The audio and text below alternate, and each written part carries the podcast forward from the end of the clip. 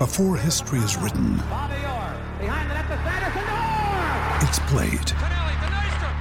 Before it's frozen in time, it's fought one shift at a time. Before it's etched in silver, it's carved in ice. What happens next will last forever. The Stanley Cup Final on ABC and ESPN Plus begins Saturday.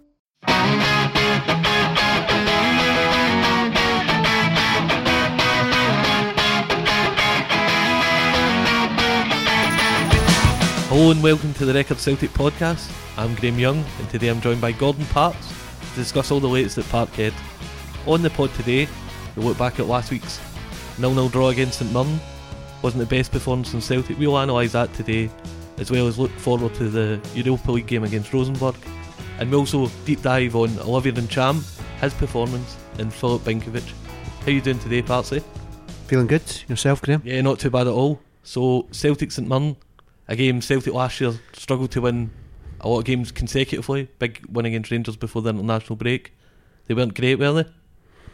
No, they weren't great. I just think that from start to finish, the way they start, it sets a tone for the entire game. For me, Olivier Ntcham typified the kind of um, you know there's a game obviously his performance lacked discipline clearly you know I think it was you have to appreciate he's still a young player and I think you forget given the quality he has that he has these moments where the the youthfulness comes through and the petulance, and I think that was a great example of that. But I just thought the whole the whole tempo was set. It was flat.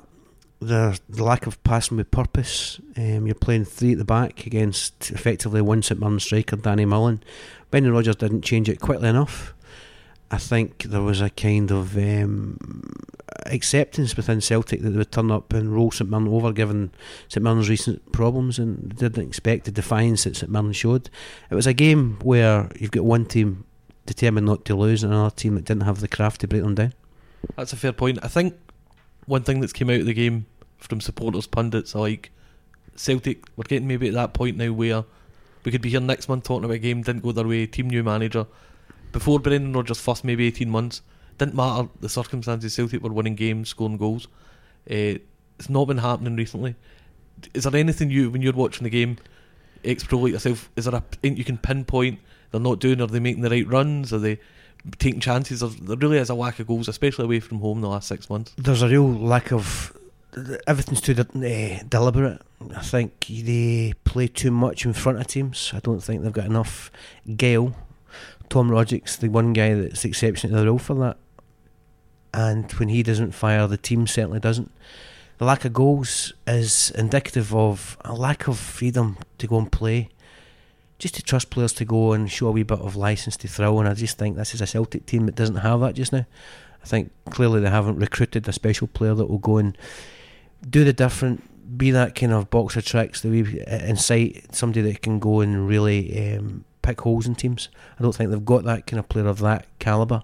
It's difficult when you're playing against an 11 man defence, but Celtic, with so much possession, just did not eliminate enough St Mirren players, didn't really have a dynamic edge. And when they're as flat as that and they couldn't lift it, the draw was inevitable. One other thing that got noted during the week was Celtic. This is the least amount of goals they've scored since uh, the early 90s to start the season. Dembele's gone, as we know. That's for some old news. We've moved on. But uh, do you think there's an argument maybe with Edouard? He's he's based on the left. Griffiths isn't quite firing. Do you think this is something that we can expect to see as the season goes on, or will Rodgers find the answers? Suddenly the goals start flowing again. Well, he seems loath to play two up. He seems loath to get a striking partner in alongside Edouard. Edouard's not a natural number nine. Leigh Griffiths just goes on the park and you can see that hunger to score. I think he needs to play. I think he needs to play consistently.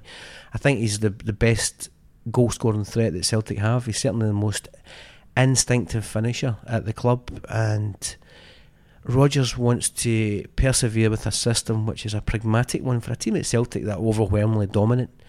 I think they can sacrifice that defensive element that they've got. They can change their structure to try and free up a midfielder to go. And, I know that McGregor does that. He does get forward, but there's a kind of rigid element, and there's too much passing it to the side. It's going from one side to the other.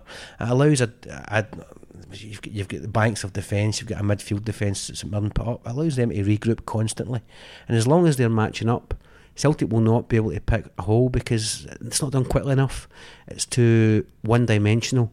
And I think you can talk about the lack of goals, but you're going to get that if there's a lack of incision. And I think it's that kind of brain, that midfield craft, that number 10 player to go and do, do something different. It's been a massive, a massive uh, miss for Celtic. Yeah. Filip Benkovic made his debut. Uh, £12 million player, not Celtic's player, Leicester's player. Uh, a lot of experts in Croatia really rate this guy. What did you think on Friday against St Mirren? Difficult to assess him. I thought he looked the part. He's definitely a big unit. Um, he covers the ground well. You like the three at the back? I don't. Never have. I think you've got to. I think when the team sheet comes in to any Celtic dressing room and they see, which is more often than not, that they're coming up against a team that's only going to play with one up, why'd you go with a three? There's no need for it. I just think it's too much comfort for them.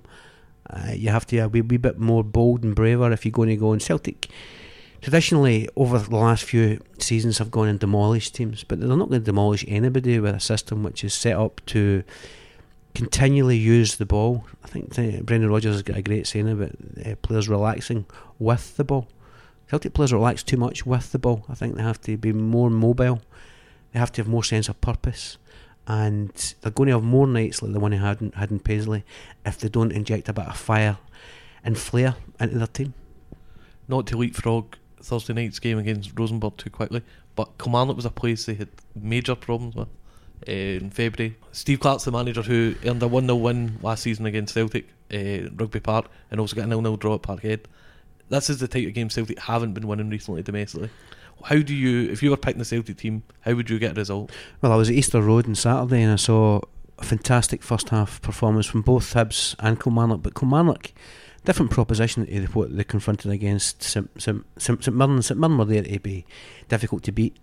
When you get talents like Greg Stewart, Eamonn Brophy, who's come to the fore, you get Chris Boyd who come off the bench, you've got real pace, energy, and attacking threat. And Kilmarnock will know that Celtic defensively, even if they go with a three, are vulnerable and they will at least make an attempt to get forward and cause pro- problems. Stevie Clarke knows as well that if he sits, if this current Celtic team don't inject a bit of something different, then the predictability that they sh- continue to show with their desire to move the ball from side to side, Kilmarnock will not feel that. They'll be able to believe that they can go and match up and defend against that, especially when Celtic only play with one predominant striker, Edouard, who's not the best at coming short and linking play. I know that Brendan Rodgers differs with that opinion, but I haven't seen enough of that. He's not um, a back to goal talent yet. He's still learning, but he's got a lot of faults.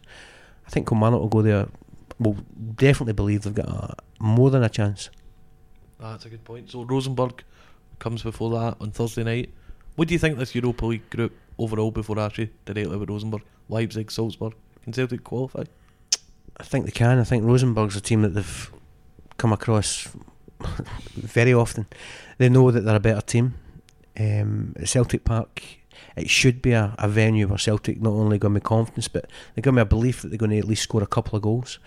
I think it's a group which will suit Celtic. Um, they can go to Austria and, and, at least pick up a point. I think they've got they've got games over there that are they believe that are winnable.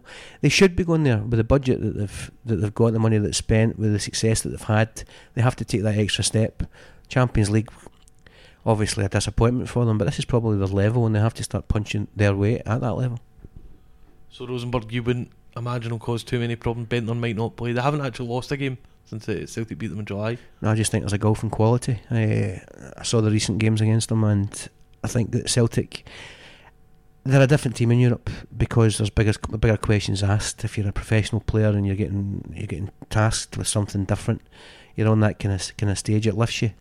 Uh, that flatness I don't expect to see on Thursday night. They'll be injected with uh, this European energy, which they turn on the tap more often than not, and I think it'll be too much for Rosenborg again, as it always is.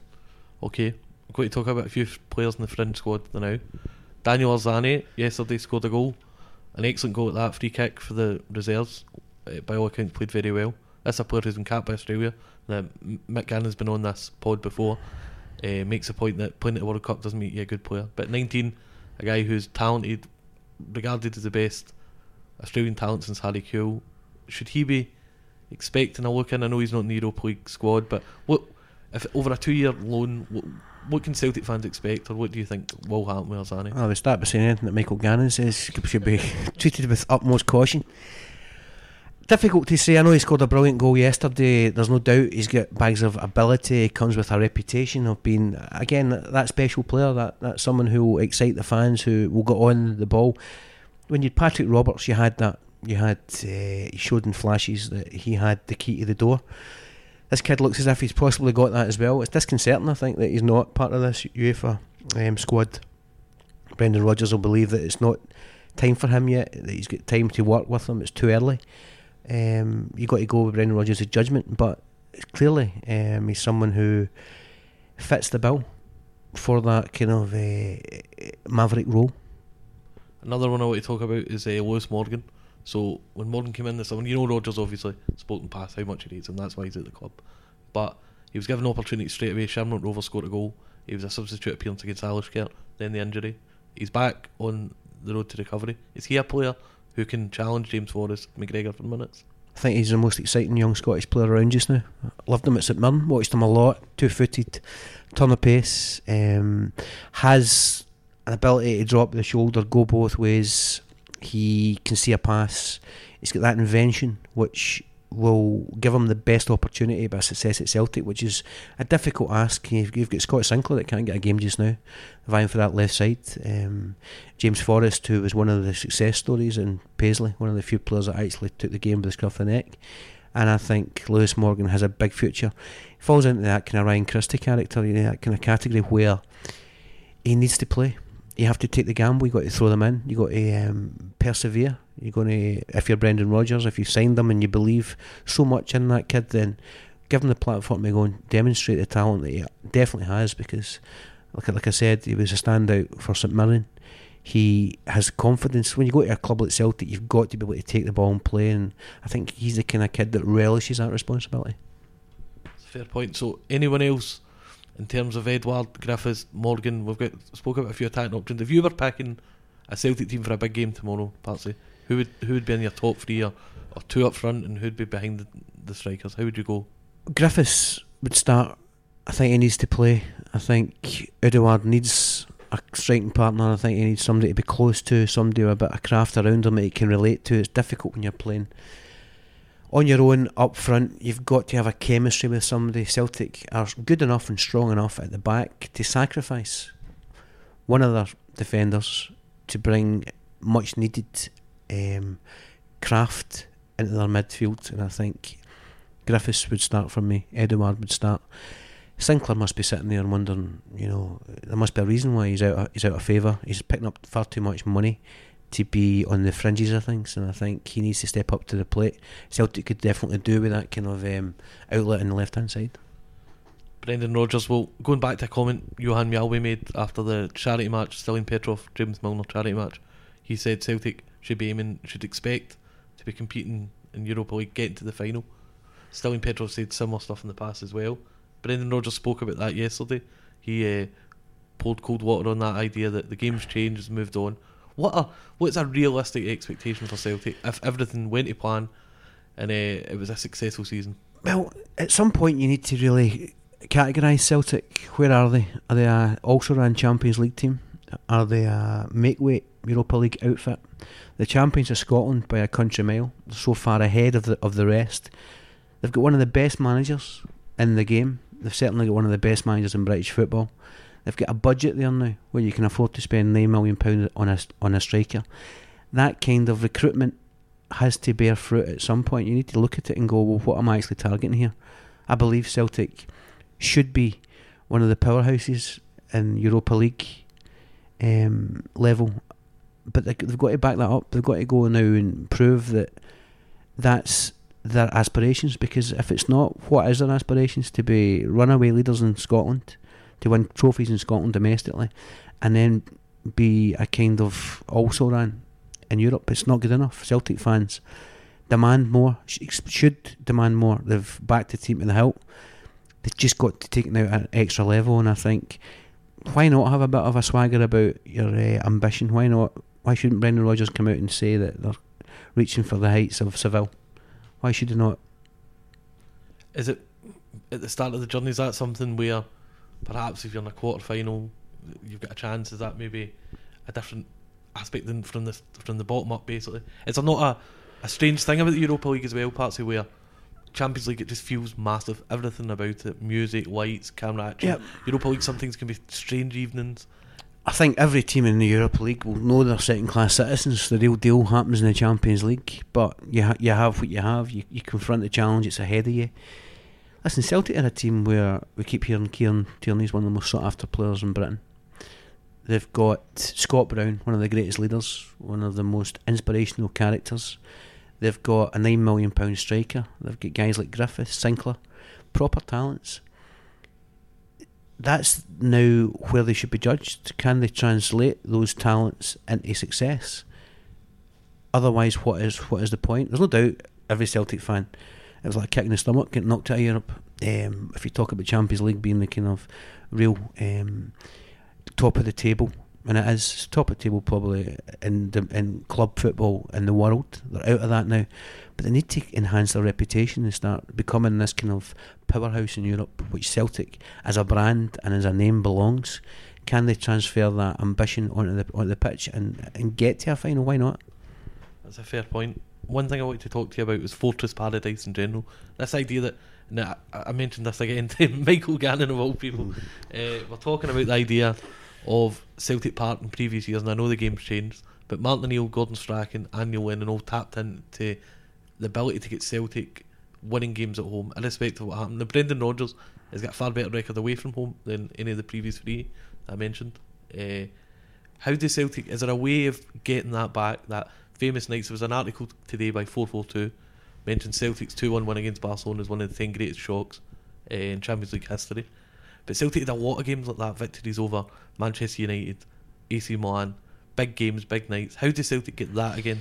Here's a problem Celtic have when they're playing in the Champions League, in which they have been season after season now, and they're playing against some of the biggest names. Celtic are the underdog, and Celtic fans love turning up uh, in East End of Glasgow to watch some of the greatest players in the world strut their stuff, and they've got that underdog element, and that kind of creates its own atmosphere. You know, you've got this kind of defiance. Can we pull off a massive shock? Problem Celtic have this year is they're confronting teams who players who are not household names, who Celtic fans expect to get a result against. So Celtic then onus is on the team to generate the atmosphere, and if they don't, then Celtic fans will not be as for as forgiving as they would against a PSG, a Barcelona, or whoever it is coming here. The performances have to be uh, on par with the opposition that they're, that they're playing. They can take Celtic fans getting picked apart with brilliance, but I don't think any of the teams that will be coming to Celtic Park over the next couple of months fall into that kind of category. So Celtic have to do it themselves. What would be a realistic points tally for Celtic in this group? Do you think they should be looking at 15, 16, or will they accept 10, three wins and a draw and get through? What would what what can Celtic achieve and what is realistic? Celtic should be looking to win every game at home as a bare minimum. I think they're capable of doing it, but that's what I'm saying. They have to go now and punch their weight and actually deliver those results. Be emphatic, be confident, be the team which Brendan Rodgers has now had a few years to assemble. If he's making progress, then he has to go and show it. I think if they can get maximum points at home and pick up a win away from home, maybe a draw, um, that'll that'll be an acceptable return. Okay, so we'll go back to the Rosenborg game itself. We touched upon it earlier on. Can I get a prediction for that from you?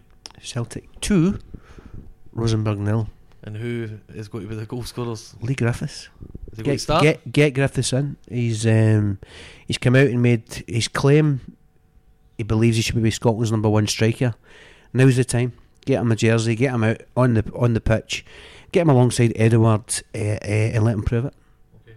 So we'll go back uh, Rugby Park as well. And the one thing I was want to mention, obviously we're on the Record Celtic podcast, but Celtic obviously there's a, a, a decent chance Hearts up there as well, but there'll be perhaps in a, a tighter race with Rangers this season. This is the games we're talking out You, you know, you don't think that will be the case, do you? I don't know why people are automatically predicting that Rangers will be the, the team fighting Celtic for a.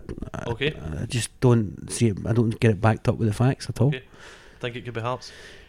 I think it looks like being Hearts. I think um, you've got teams now. You've got teams who Aberdeen are not as dominant as they were. They've got to sort out their striking problem, same as Celtic have. I think you've got Hibs that can go and take points off anybody. I think you've got a resurgent Kilmarnock who again looks stronger. Really, I mean that's a team that can go and take points off the old firm without a problem. I think Rangers still have to prove they can go and get results against the in the big games. You know, they- they've racked up a four nothing win against a Dundee team who exhibit everything that you don't want to have. They're- in a rut. They've got no, momentum. Their confidence is in the floor. I don't think um, should be deceived with that result. Rangers need to start putting results together against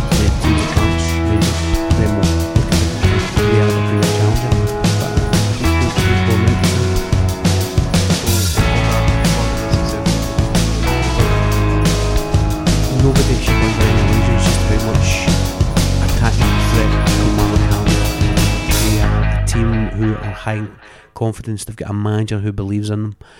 I think Celtic, if they play with that same kind of one-dimensional pass to the side, wait for things to happen approach, they've got a problem. In saying that, they should be strong enough just to edge it by the odd goal.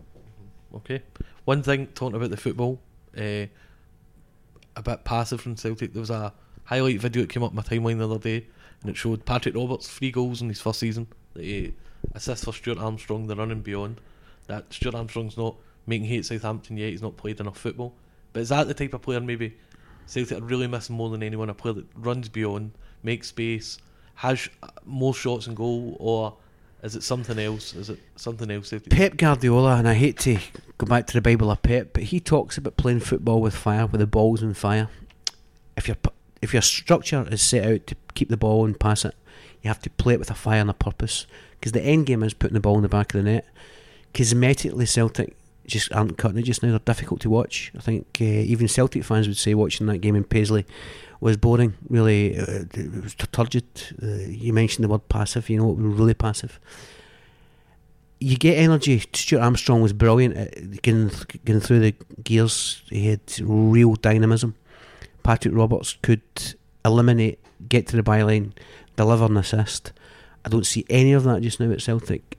McGregor does at least um, have energy and gets forward and supports, and he has got a, a bit of guile, but it's nowhere near what you expect from the uh, champions. It's, there's nothing there that convinces me that they are an im- improvement on last season. In fact, I think really, if you're judging it just now, they've gone backwards. That's all from us today. Thanks to Gordon for joining me. If you want to continue the debate, you can find us on Twitter at Record Sport and Facebook as well. We'll be back next week to talk all things Celtic. So don't forget to subscribe on Acast and iTunes to get the pod as soon as it's available, and you can also rate us there too. Thanks for listening.